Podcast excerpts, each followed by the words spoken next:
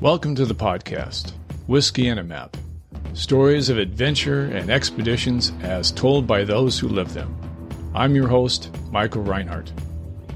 It has been said that many adventures and expeditions start simply with a map and a glass of whiskey, a desire to go and see the world's wild places. You're invited to pull up a chair, pour yourself a glass of your favorite whiskey, and join us as we hear stories from another one of our friends just returned from the field.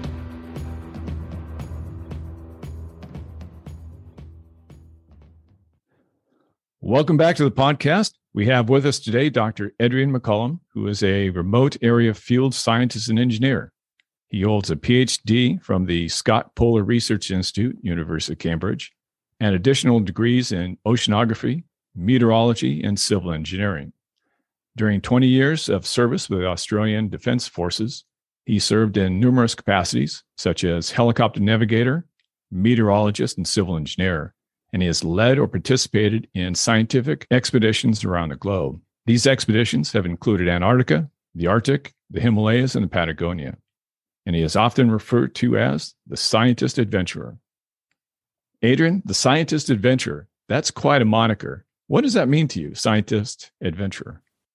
Hi, Mike. Look, uh, great to be speaking with you. Look, I was speaking about this with some colleagues yesterday, and um, you know, first and foremost, perhaps I was an adventurer. I wanted to go and do adventures because you know of the satisfaction that it gave me. And and look, I acknowledge that often adventuring is a selfish pursuit, and uh, but you know that's just how it is. Um, but as I've evolved and matured, uh, I perhaps was always a scientist. I mean, I, I, formalized my training as a scientist maybe 30 years ago now with my initial science degree, uh, and, and, then, of course, do more beyond that. But um, now I rarely adventure without having the, the premise of science underpinning my adventures. You know, I, I rarely adventure just because I might take my kids on an adventure, but you know, I will point out the the world to them as we as we go.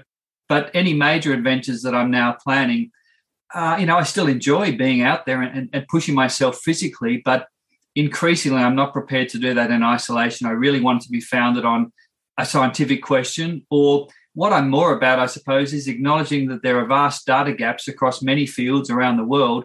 Uh, and I like to, you know, posit myself, I suppose, as someone who could be utilized to go and get those data, which otherwise we may not get. So that's probably what I like doing, filling the data gaps whether it's you know um, atmospheric land or you know oceanographic data gaps uh, at places around the world. Growing up in Australia, were you always an adventurous kid? Look, I think I was. Uh, I was always interested in how things work, and of course, that's you know led me to uh, a, a, teaching degree, at least in engineering, and, and, a bit of practice as an engineer. Uh, and I was fortunate; my parents, you know, uh, that they always did take us adventuring, you know, inverted commas. We weren't climbing mountains, we weren't, you know, crossing deserts necessarily, but we were always going uh, what we would call bushwalking in Australia or, you know, trail walking or um, backpacking in some, you know, wonderfully scenic areas like the Blue Mountains west of Sydney, which is, a very, um, you know, popular tourist destination. So, yes, I, I was fortunate that from a young age I was supported to, you know, be outdoors, adventuring. I started skiing at a young age, so I've always liked the alpine environment. So I've certainly had some great support there from my parents over the years. Yeah. And you developed an interest, I think, early on in polar exploration. Yeah, look, that's a good question. Um, I'm not exactly sure. I can't pin down exactly where my polar intrigue started, but um, certainly I was into mountaineering uh, in my late teens. When I was uh, at high school, I was fortunate to win an academic prize for something, and and I chose a book called White Limbo. And White Limbo was a book that described the first Australian ascent of Mount Everest. And of course, Everest was first climbed in 53, but the first Australian ascent wasn't until 1984. So I, I received this book, uh, which described the first Australian ascent up the north, uh, the north face, uh, the Norton Couloir. So a fascinating new route by a small team done in alpine style and that certainly captivated me. And I remember going to a world exposition, Expo 88 in Brisbane, Australia in 1988. And I listened to uh, Tim Macartney Snape, who was the first Australian to climb Everest. He gave a talk on that expedition. And alongside him, actually, was a, a British polar explorer called Robert Swan. So I think from that day onwards in the late 80s, uh, adventure to my mind was, uh, you know, an, intertwining of alpine and polar expeditions, and that's probably where my polar intrigue began. 20 years in the Australian Defence Forces. My military career was was tainted positively early on by what I would call the old and bolds. These were men uh, primarily who weren't that much older than me. They were probably in their mid 30s, but they were certainly mentors to me. And they'd just come back from an Everest expedition in 88 uh, and previous Himalayan trips before that. So my initial military training was, um, uh, you know, was occurring in parallel with training in the arts of rock climbing and of mountaineering, etc. So my stories that I, I, learned in my early military days weren't necessarily of, of, combat or battle, because fortunately, you know, things have been fairly dormant for Australian Defence Forces at that time, but they were of conquering peaks and the like. So yes, as my military career progressed, I probably wasn't one who wanted to become General McCallum or Admiral McCallum. I wanted to become, you know, mountaineer or adventurer McCallum. So I was very fortunate that uh, the military gave me the opportunity to pursue that.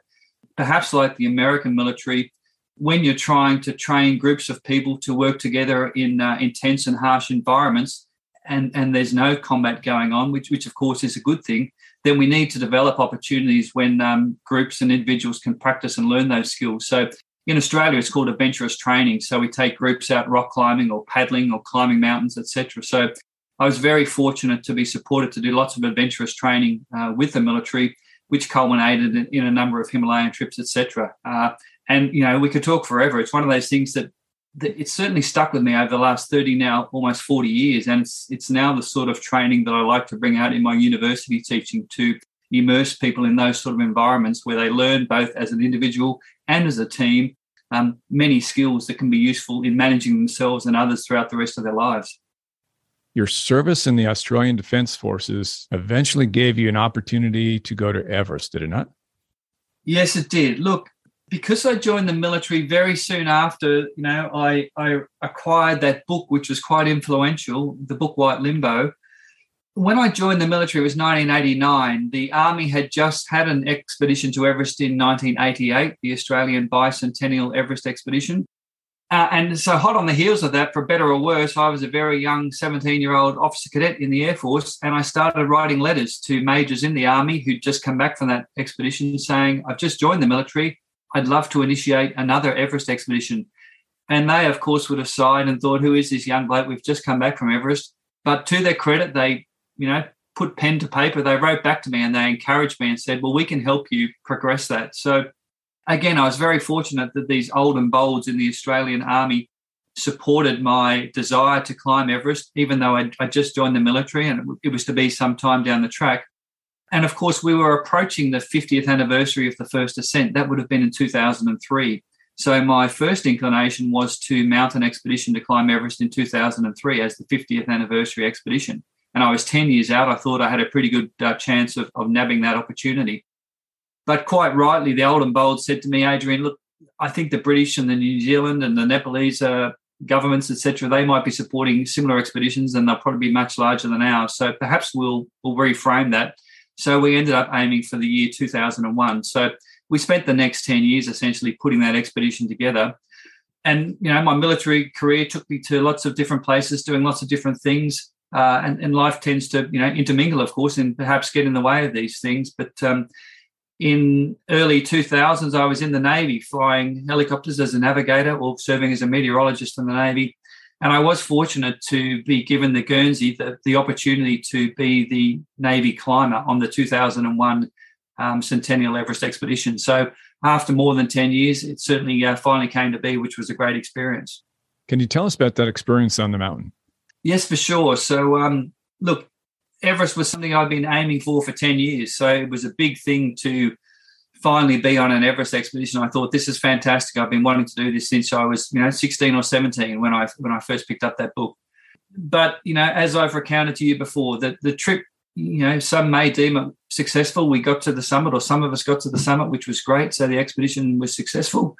But uh, the expedition was really a tragedy, uh, and that was because we had three people killed in an acclimatization trek in the Annapurna Sanctuary, and one of those killed was an eight-year-old girl. So so look, they were trying times, of course. Uh, you know, so I look back on the Everest expedition as a turning point in my life. Um, you know, I don't have any regrets. It was what it was.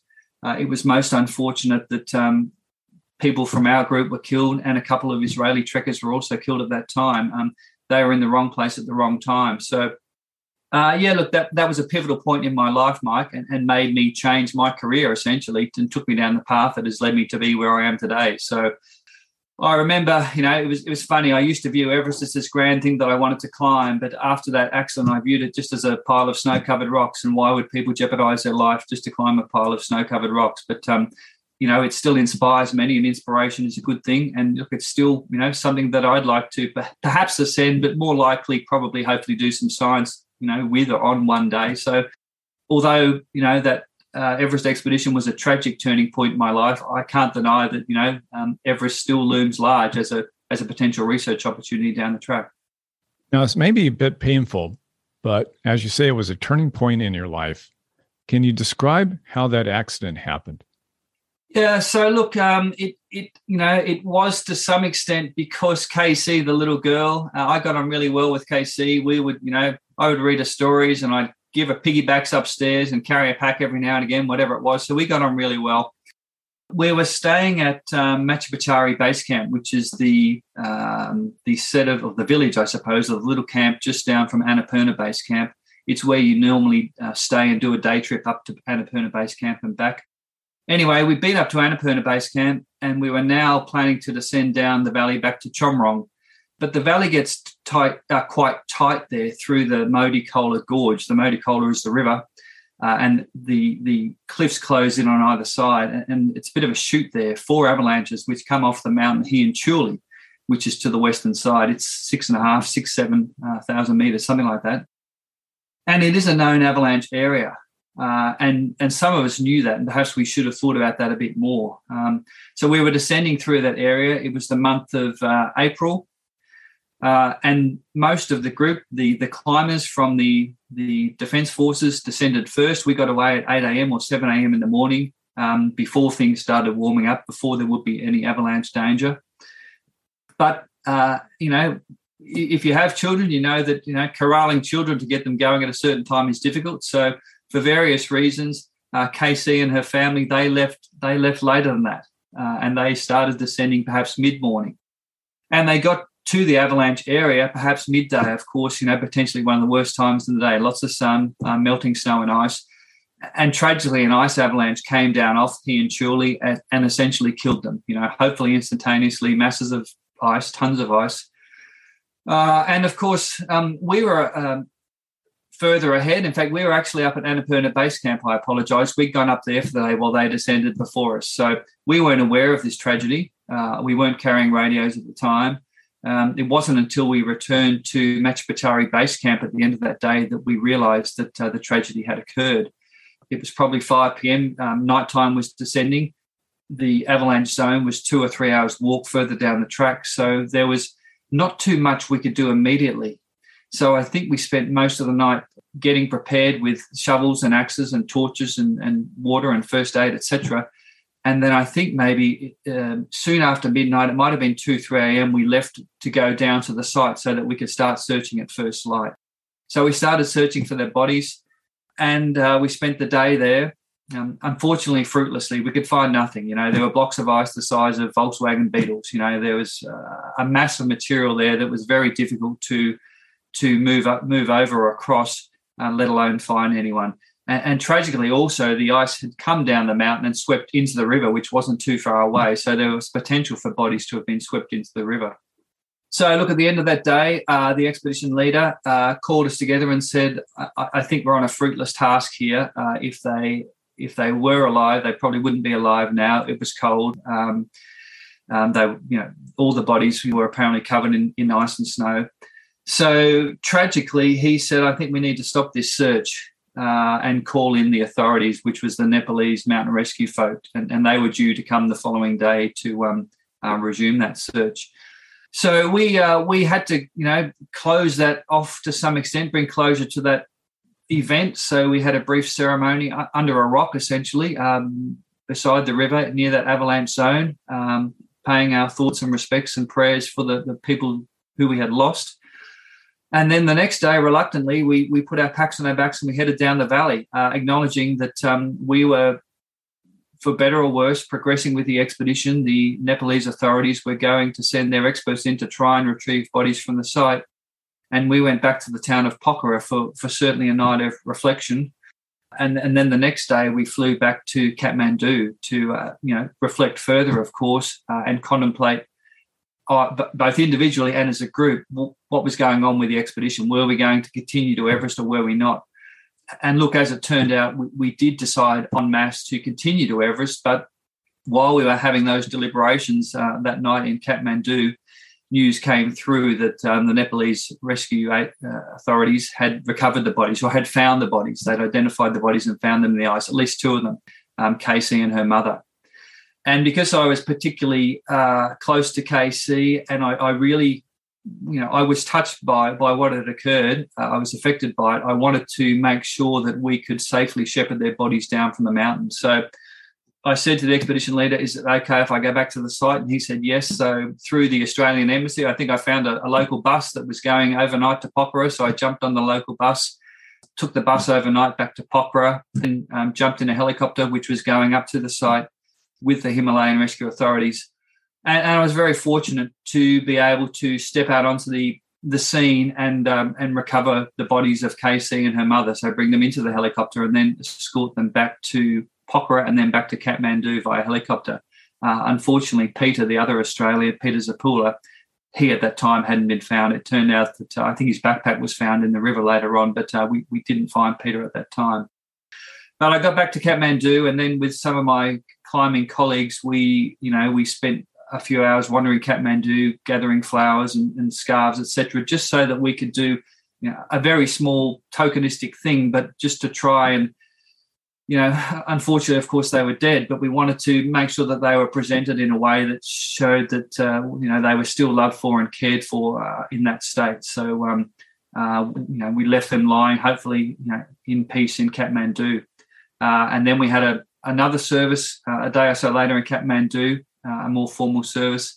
Uh, and then, you know, to some extent, we laid them to rest in our minds, or at least in my mind. We brought them off the mountain and they were put in an Air Force Hercules aircraft and flown back to Australia for memorial services, etc. Uh, but while that occurred, we were on our way to um, Zhangmu, to Tibet, uh, and then onwards to Everest. So, look, I was I was fortunate that um, that act, I suppose, for me was was almost closure. I suppose all I really wanted to do was make sure that they were, you know, carefully, you know, nurtured down from the mountain, and and, and I was fortunate to be able to do that. Uh, but for many others, you know, they carried that with them. Of course, I didn't have children at the time. Others did have children. To see a young girl killed in that manner impacted them and their their desire to continue on the expedition. So yeah, it was uh, it was a you know not a very flavoursome start to the trip. Uh, certainly very tragic, but um, 20 years uh, later now, uh, you know I look back on it as a learning experience. Um, you know it certainly has impacted me and, and the way I've now uh, led my life. But um, you know um, life moves on, and, and we are where we are. And um, yeah, as I said, it, it certainly helped me pivot or it made me pivot my professional career. And I like to think that some of what I do these days is, is useful to try and stop those sort of things happening again. Adrian, thanks for sharing that with us. I know it's still a painful memory for you, but the reason why I wanted to go into that is the direction of your life significantly changed at that time. How did it change? Yeah, look. Uh, so obviously, I, I was fortunate to you know be intimately involved in the recovery, and I thought, wow. For a little while, I thought there must be a, a, a, service globally where people need to be recovered in a in a civilized and sympathetic manner. And I had thoughts of you know initiating a body recovery service to do that for people who couldn't be on site to to do that. But um, look, that, that didn't eventuate. But what did eventuate was my desire um, to learn more about snow mechanics, essentially the strength of snow and ice, how we can measure that, how we can monitor um, slopes for potential avalanches. So at the end of 2001, I started an engineering degree. So only a couple of months coming back from Everest, I um, started studying civil engineering by correspondence initially. The following year, I was fortunate. I went traveling for the year with my wife, a bit of soul searching, trying to work out what I was going to do with my time. I, I turned 30 on Everest and I was thinking about the future. I came back with without any, you know, um, epiphanies uh, necessarily, but I then transferred to the Australian Army, and I was fortunate that they supported me through the last two years of my engineering degree. And during my research project, as part of my degree, I started studying the strength of snow and ice in Antarctica. Um, Australia had a new ice runway there, and I was investigating the management and the movement of that runway. And then soon thereafter, I, I had to complete my time of service with the army, of course, and, and I spent time doing various things across various parts of Australia. But um, I really wanted to become an expert in snow and ice, and to become an expert, to my mind, was to you know obtain a PhD qualification to prove that I was you know sufficiently educated in that particular field. So I started looking for support mechanisms to take me to places around the world where I might study snow and ice. And I was very fortunate to um, obtain a Menzies scholarship, um, which um, sent me to Scott Polar Research Institute at the University of Cambridge to study the strength of snow and ice. So look, I was fortunate things fell in, in place for me, Mike, and enabled me to pursue that uh, desire to become an expert in snow and ice strength. Yeah. In 2011, you became a member of the Catlin Arctic Survey. And I've read that in your mind, at least, that is maybe one of your most uh, memorable expeditions. Is that correct? Yes, it is, Mike. Look, the Catlin Arctic Survey. Again, you know, I was fortuitous to be involved in that um, that opportunity, that expedition. I was wrapping up my PhD in England, and uh, I'd just come back from Antarctica, gathering my data um, down there, and an email popped into my inbox somewhere between Boxing Day and New Year's saying scientists wanted for Arctic expedition. And I tell this story regularly to groups. Uh, of course, I, I I I didn't discuss anything with my wife at this time. I you know I almost plied with the you know, yes, pick me, uh, and then I I went of course and asked my wife later. But what turned out is I went and had a pint with the fellow who was organising this trip. They had a Russian scientist who was meant to proceed on this trip as the scientist, but um, unfortunately at the last minute he couldn't attend.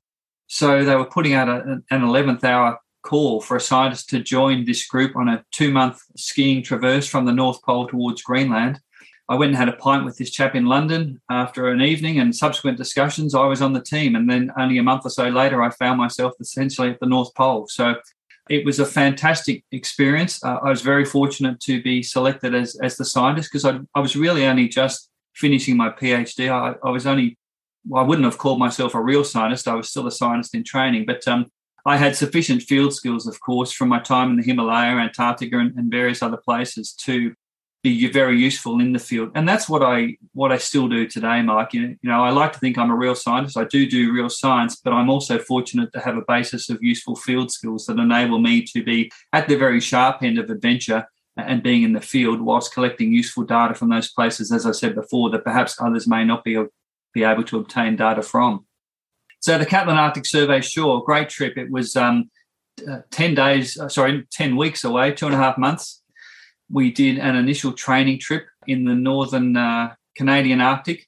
And we did that training trip because, as you'd expect, if you're bringing uh, people together from different parts of the world to work as an intimate team in a harsh environment, then uh, you can be sure that things won't go well unless you give them the opportunity to work out how each of them work together uh, and put systems and routines in place. So we did that in mid March of 2011 in temperatures that were probably in the minus 40s. So for me, coming from Australia, know, now on the Sunshine Coast, they were pretty cold temperatures to be living in a tent and operating day to day, dragging sledges.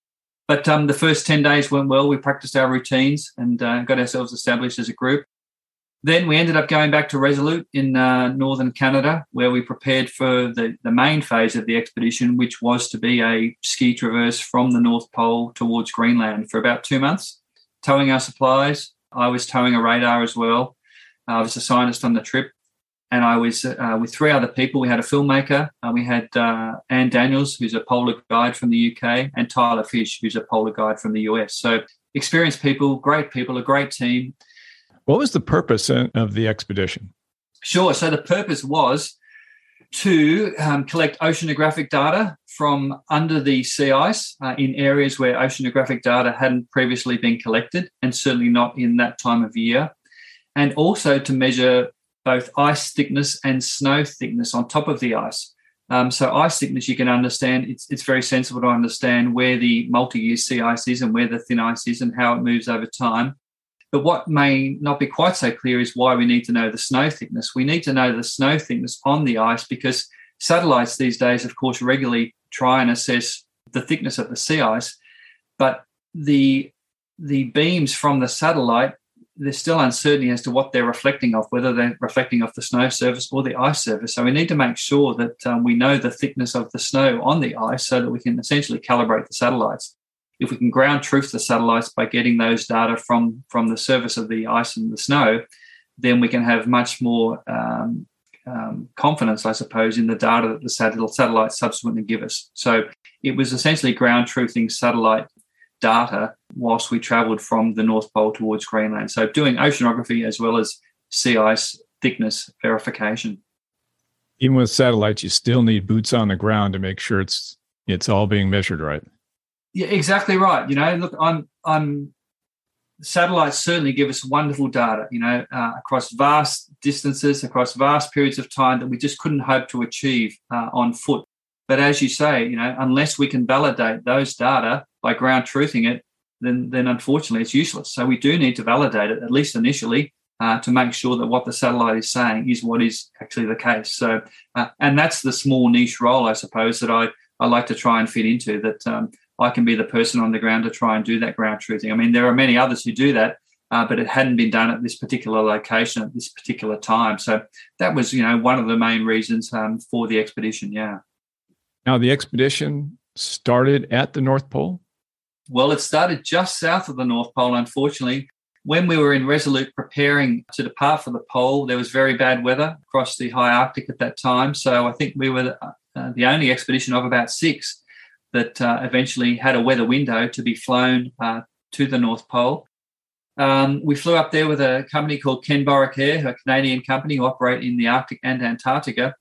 Uh, and Kenn Borek, unfortunately, had lost an aircraft through the sea ice the year before, so they were very wary of landing on unproven sea ice. So we had to fly up in one large aircraft, a, a Basler, which is a modified DC 3, and we also had a smaller Twin Otter aircraft go ahead of us. And the Twin Otter would land on the ice and they would jump out and measure the thickness of the ice to validate that it was thick enough for the larger aircraft to then come and land on. So it was quite a logistical exercise to get us uh, to the vicinity of the pole. I think we were about 30 or 40 miles south um, because of the bad weather. Uh, once we landed there, we were fortunate we did the, uh, at the time, the most northerly live broadcast uh, with CNN, telling them essentially what we were doing, uh, assessing the, you know, the oceanography and the um, sea ice nature of the high Arctic. Uh, and then we waved goodbye to the camera crews and everyone else, and it was just the four of us, essentially at the pole. Temperatures, I don't know, minus 30, minus 40, somewhere there with 120 kilogram sledge behind us and there was only one way to go, and that was south, of course. So um, off we set. After you stepped off that plane, all the gear's taken off, and you see the plane go away, and it's just the four of you. Hmm. For someone who had a lifetime fascination with polar exploration, how'd you feel? Look, I, I had um, conflicting uh, conflicting emotions. I would say, a, it was great to be there because I was fulfilling, you know, something I'd want to do for a long time you know, one thing we didn't mention was when I was on pilot's course with the Air Force 20 years before then, I'd written to Sir Ranulph Fiennes, who is in the Guinness Book of Records described as the world's greatest living explorer. And I'd written to Sir Ranulph to say, Hey, Sir Ranulph, how can I be a polar explorer? He'd written back to me, and here I was 20 years later, almost to my mind, being a polar explorer. So that was great. I was finally perhaps fulfilling that childhood dream. But on the other hand, having just completed a 10 day training trip with this same group in temperatures of minus 45, minus 50s, I knew that it was cold and hard out there. And if I did things wrong or did things poorly, I might die. So it was quite confronting. I, I, I knew that we had a hard task ahead of us. It was like Groundhog Day. We had no rest days. Every day was dragging heavy sledges over pressure ridges. And then after dragging our sledges for eight or nine hours, then my work as a scientist would start. So two to three hours of drilling and lowering instruments through the ice before I could then, you know, hit the camp for the night, have something to eat, go to sleep, get up and do it again. So I knew that what was to come was it wasn't a holiday, uh, it wasn't a, a, temporary field camp. It was a long, almost two month uh, endurance effort. So I knew I had to be mentally robust to um to to hunker down and just get on with it. Yeah, extreme physical challenge but I would say probably at least as much, if not more, mental challenge of putting one foot in front of the other with a heavy sledge behind you. How did you cope? Look, yeah, you make a great point, Mike, and that's uh, that's the point of adventurous training, which I mentioned earlier. I suppose they're always meant to be physically challenging adventures, but we're trying to develop strong minds, um, both as individuals and and for teams. So that's a that's a great question. How did I cope? Look, I'm I'm blessed to be uh, to have a good sense of humor. You know, I like to keep things light, so I tried not to get too low um, too often, which is good.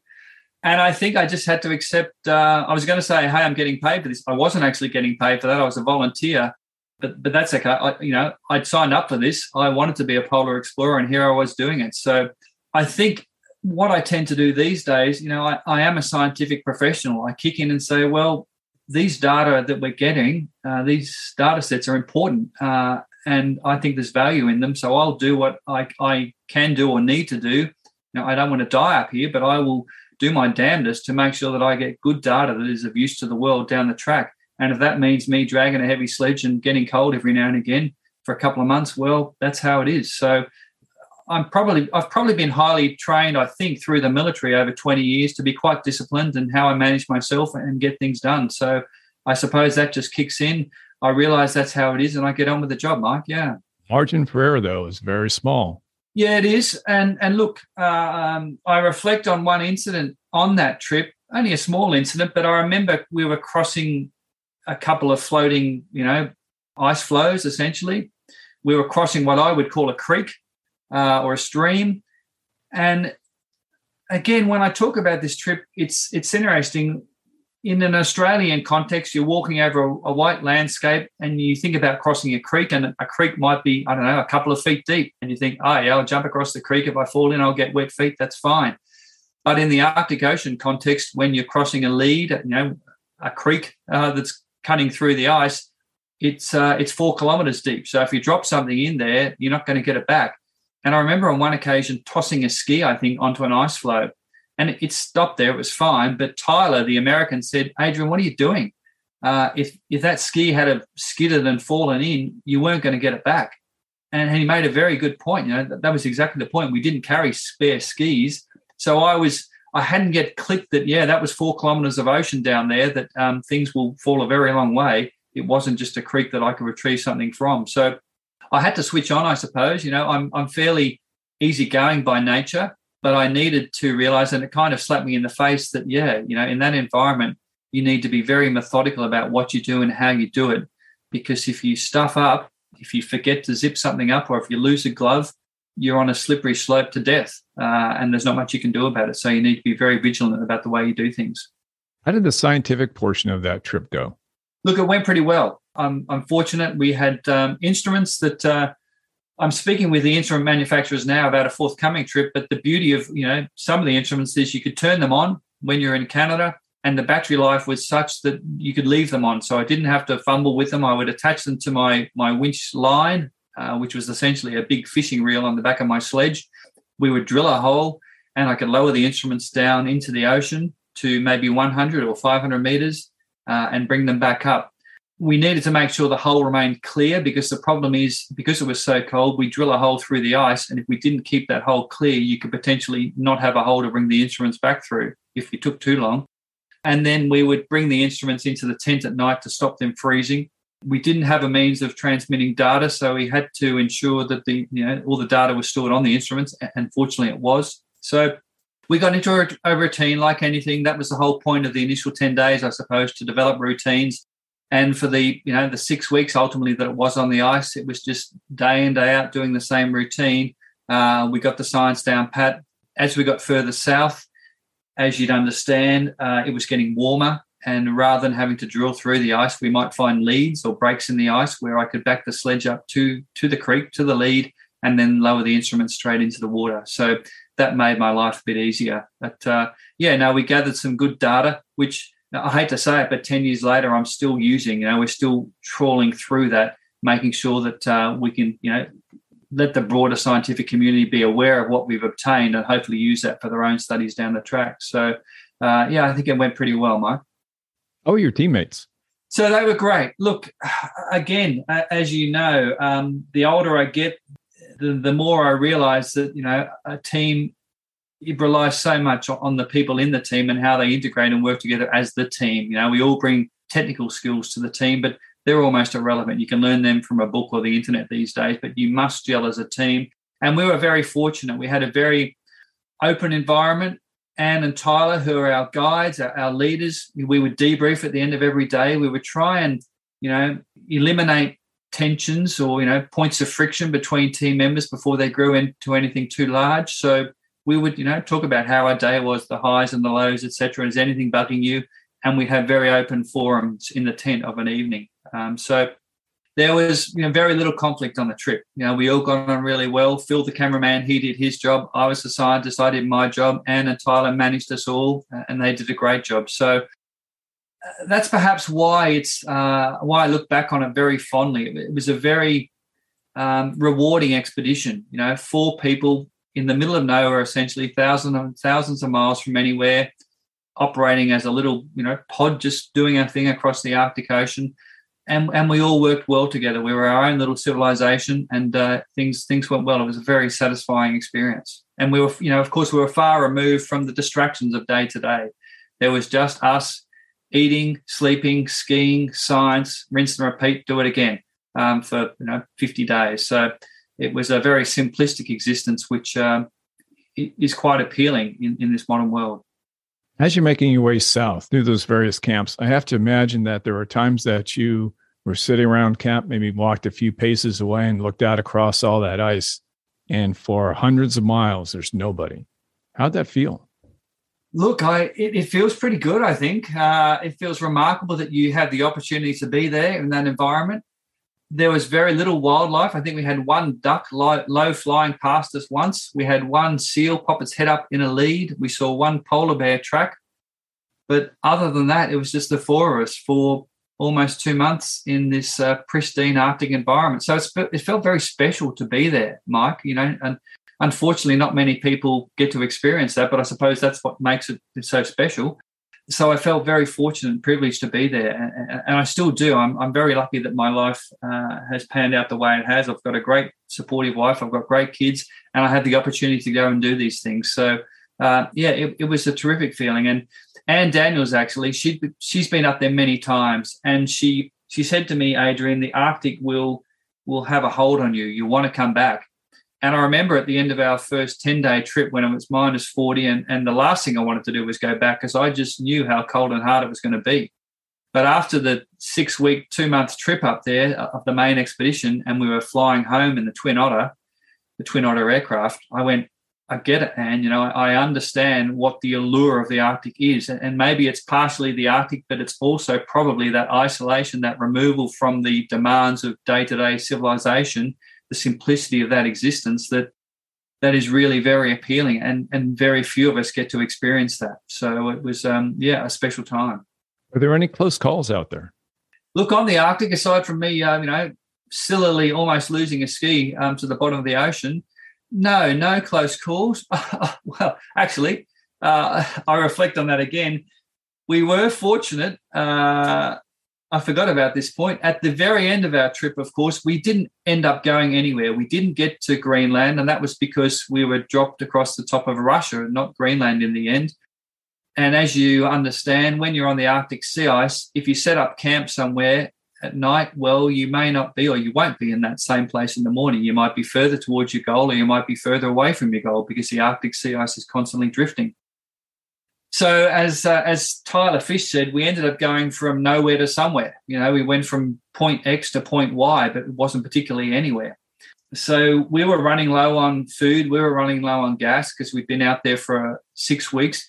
We had originally planned to have a resupply drop uh, a month into the expedition, but because of conditions and because of costs, I think you know weather delays, etc., had um, tumbled things around a bit we didn't have the resupply, so we were running low on resources. You know, um, we maybe had uh, two or three days worth of food and fuel left. We got to our endpoint where we said, right, we need to call it here and get someone to come and pick us up. So we've been on the radio to Kenn Borek Air, and they'd flown a couple of days north from uh, their base in Canada via Alert, which is the northernmost Canadian base uh, in northern Canada, to then fly out to the ice to pick us up. Uh, we had to build our own airfield, but the problem is that um, because of the pressure ridges where the ice is butting into itself all the time, trying to find a, a thick enough and flat enough and long enough ice surface isn't a trivial task. So we set up our final camp. Uh, we established what we thought was a sufficiently long runway. We marked it out with bags and things. And the aircraft that had flown a few hours from alert to come and pick us up came into land, and we've got footage of this. Uh, it comes in low over the, the pressure ridge, but then unfortunately, about five seconds five seconds later, you hear the aircraft power up, and he's going around. You know, he didn't touch down. So as it turns out, because our runway was a bit short and had pressure ridges at both ends, the pilot he tried maybe half a dozen times, but he just wasn't comfortable to get the aircraft down on that shorter runway. So uh, eventually he had to turn around and go back to alert because he was running low on fuel. He'd spent the whole day trying to get out to us, pick us up, and go back, but it didn't happen. So, uh, yeah, so that uh, that kind of uh, um, you know knocked the stuffing out of us for a bit there.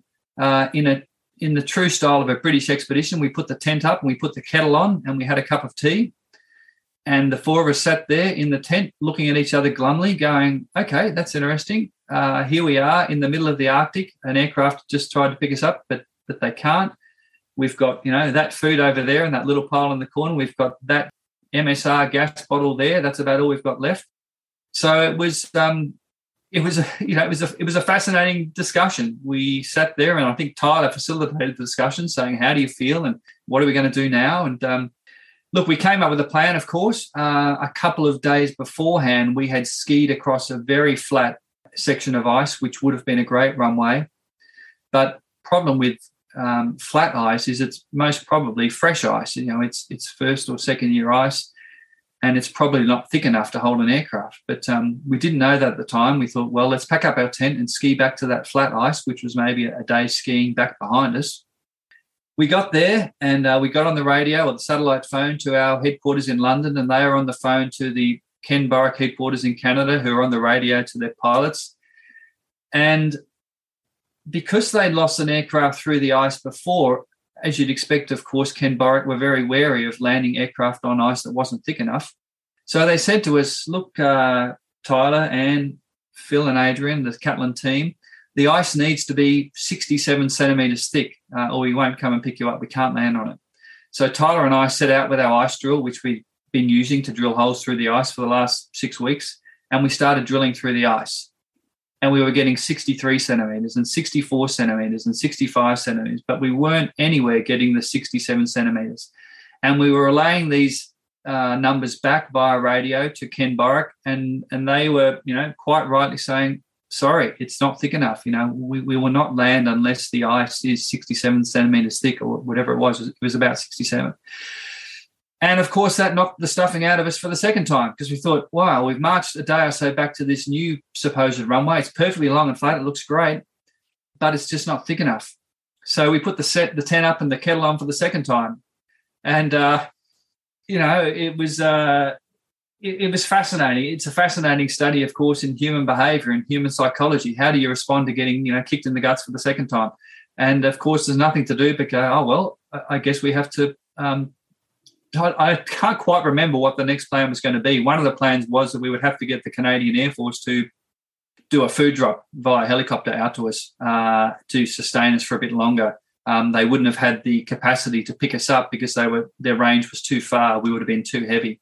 Uh, so that they were the sort of plans B's and C's and D's that were being established. But um, then, wonderfully, remarkably, like a scene out of a movie, the radio crackled into life. Uh, and who was on the radio but Troy from Texas? So Troy is a very experienced Kenn Borek air pilot. He's flown in the Arctic, Antarctica for decades, as I understand it. Great guy. Troy had taken Ann to or from the North Pole a couple of years before, so they knew each other, you know, relatively well and the radio crackled into life. And Troy was there and he said, Hey, Ann, it's Troy here. I hear you need a lift.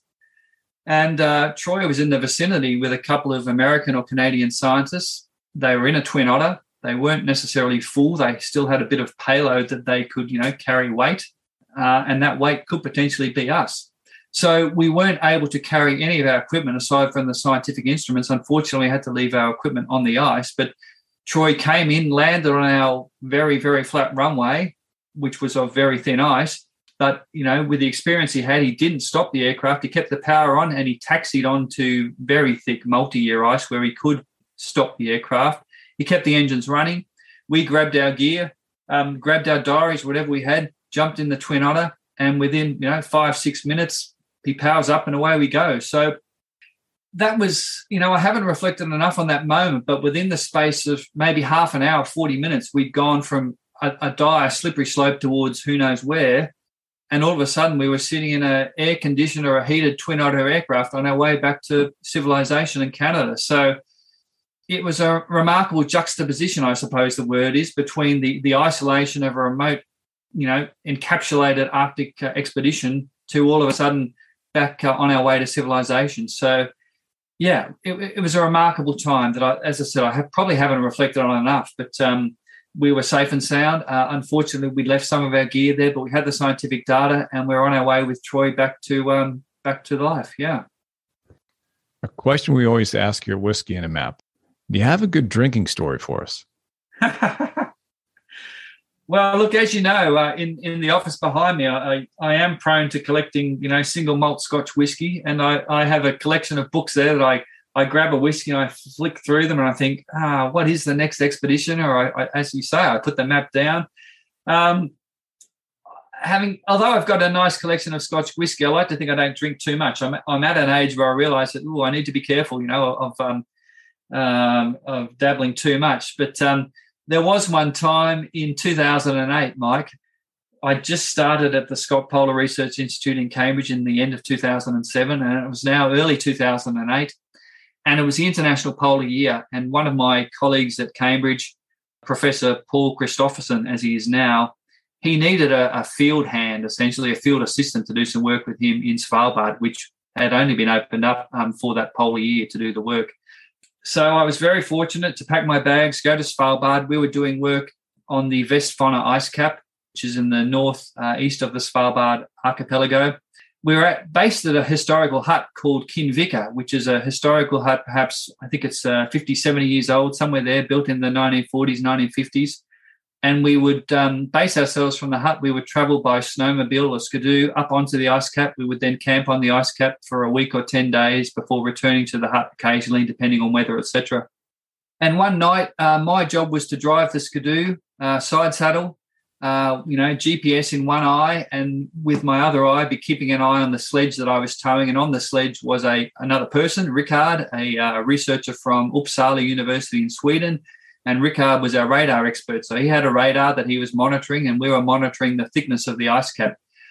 And uh, we spent maybe 18 hours, I think, one night. We left at uh, what time would it have been? Maybe it was midday. We left at midday and we started skidooing and we just kept going. We stopped for fuel every now and again, but the weather had been poor. So this was a weather window where we had to work. And, you know, scientists would realize that there are times when you just have to do the work, you know, regardless of the time. So we spent about 18 hours zigzagging up and down the Vestfonna ice cap, towing the GPR. Very, you know, not particularly tiring, of course. It was cold uh, and uh, monotonous. But at the end of the um, 18 hours, we, we got the data, which was great. So it was back on the skidoos uh, to drive the two or three hours back to the Kinnvika hut. And I think we got back to Kinnvika about 5 or 6 a.m. It had been, as I said, a long time out on the ice. There was myself, Rickard. We were with a, a Polish researcher, uh, perhaps a Welsh researcher, another Swedish researcher. And it was four or five o'clock in the morning. It was time for breakfast. Um, but the only breakfast we had at hand was a, a bottle of vodka and some uh, pickled fish. So, uh, pickled herring, I think it was. So, coming from Australia, we don't normally uh, eat pickled herring for breakfast, nor do we have vodka for breakfast. But at the time it was vodka and pickled herring all around. Uh, and it's certainly the most memorable breakfast I've ever had. We had that uh, for an hour or so, and then, of course, we toddled off and gathered some sleep uh, in the hut at Kinnvika. So, uh, a great way to end a very useful 18 hours of science on the uh, Vestfonna ice cap. How do you think modern polar explorers compare to the likes of Scott and Amundsen and the rest, the early folks that went out there? Uh, look, I think the word that springs to mind is commitment. We go out there now, and I describe to you a trip that might go for six or eight weeks, and we say that was a committing journey. But um, 100 years ago, you're away for two or three years. You know that was uh, that was a huge amount of commitment. So, you know, although we might do it physically hard at times, I really think the level of commitment that we need to give to these expeditions these days is far less than uh, than our historical peers or colleagues. You know, they they that was their life. They immersed themselves, and it was you know more likely life or life or death for many of them. So I think we have it far easier, Mike. Uh, I'm very lucky that I can be a polar scientist slash adventurer explorer without hopefully risking my life too much. You know, it's hopeful that I will come back from all of these journeys, but for many of them, that wasn't the case. And as we know, many of them lost their lives in the pursuit of polar glory or science. So, um, yeah, different era. Uh, sometimes, you know, I say to my wife, "Oh, if only I was born in the, you know, the golden age of polar exploration." But she says, "Well, that wouldn't be any good because she'd probably be dead by now." So, I think I'm probably lucky to be um, uh, an active polar researcher in this day and age, where I can go and do the science, but hopefully come back to the, you know, the the uh, the niceties of our modern age all these experiences that you've had, what life lessons do you think they've taught you? Well, that, that's a great question, Mike. And I'm very lucky that I teach a first year engineering course at my university, University of the Sunshine Coast. And if you look at the course outline, it says Introduction to Engineering. But uh, as I say to all of my students uh, on day one, it's not really about engineering. It's about me getting them to understand themselves and why they're doing what they're doing. So, life's lessons look, uh, I think we all need to make time to reflect on who we are and how we best want to spend our time here, how we can, you know, hopefully have a positive influence. And I hate to say it, but I think too many of us we we don't have that opportunity, you know. And I'm very fortunate, I'm privileged. I have the the time, and or I make the time to reflect on on what I'm doing and what actions or decisions I can make to hopefully use myself uh, more usefully. So it certainly uh, it certainly taught me to take time out to reflect. You know, to think strategically about what what positive role can Adrian McCallum have on the world, and how can I achieve that? You know, and hopefully something that's aligned with my strengths, so that I can most effectively um, achieve that. Uh, and I think it, it also, with my adventurous training, my expeditions, etc., it's made me think that we we can all contribute and we can all dig deep if we're given that opportunity and if we're given that belief. You know, people need people to believe in them. And only if people believe in them will they believe sufficiently in themselves. And when they believe sufficiently in themselves, then they'll back themselves in the way they go.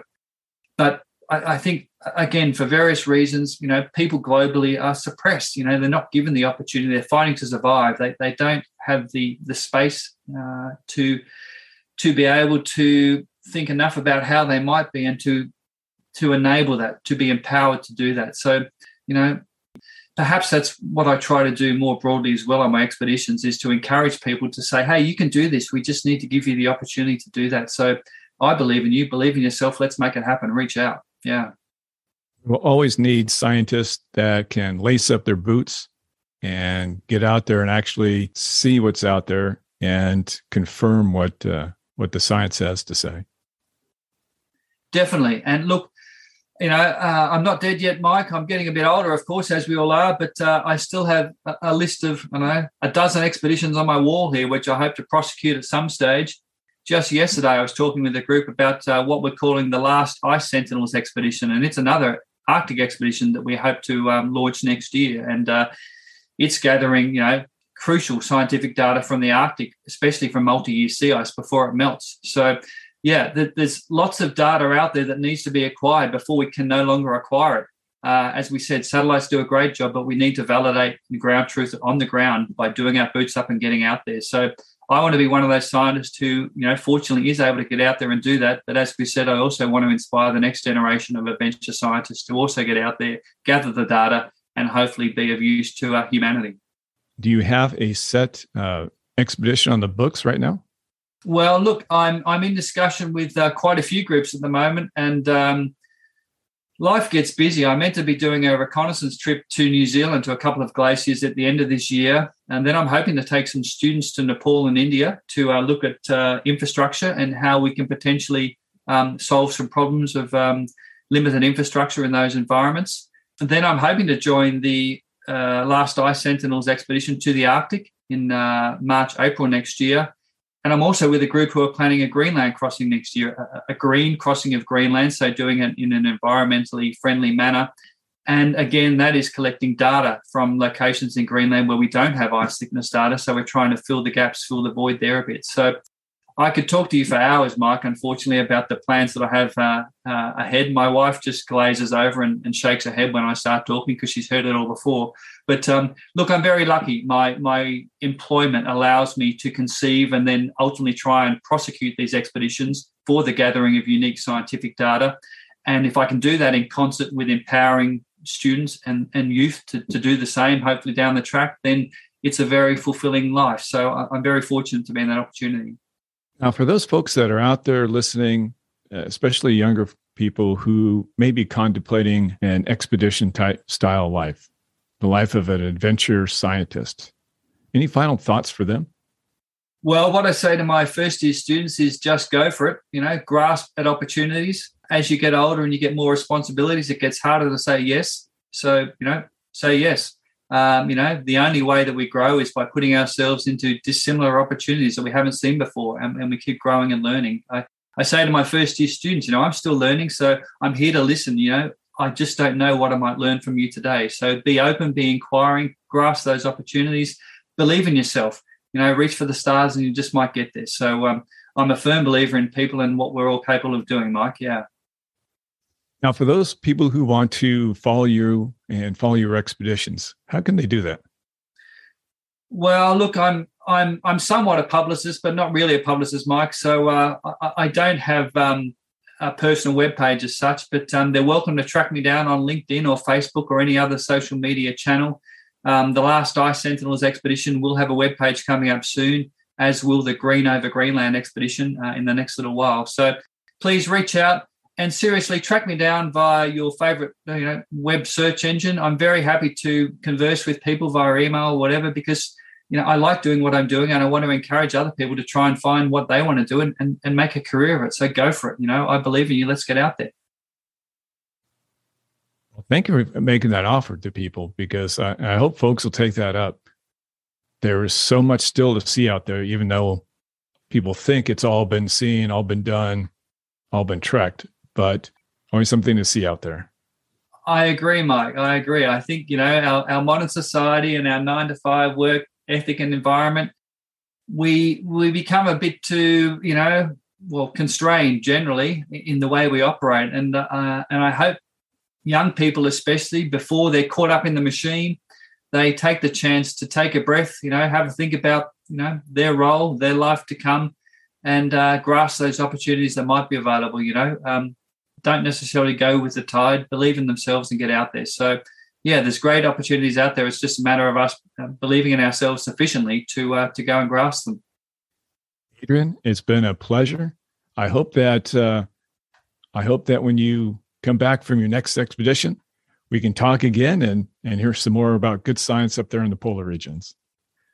Mike, thank you. It's it has been a great pleasure, and you've asked some interesting questions that have made me, you know, think about things in ways that I haven't thought about before. So uh, it, it's been really nice meeting you, and I very much appreciate you having me on. Nice. Well, we'll see you down the road. Thanks, Mike. Take care. Cheers. Thank you for joining us. We'll see you down the road when we get together again share a glass of whiskey, and hear more stories of adventure as told by those who live them. Until then, check us out at michaeljreinhart.com, where you'll find more of my work as an adventure photojournalist. Photos, videos, and articles of interesting people, mysterious places, and exotic cultures from the wild places of the world.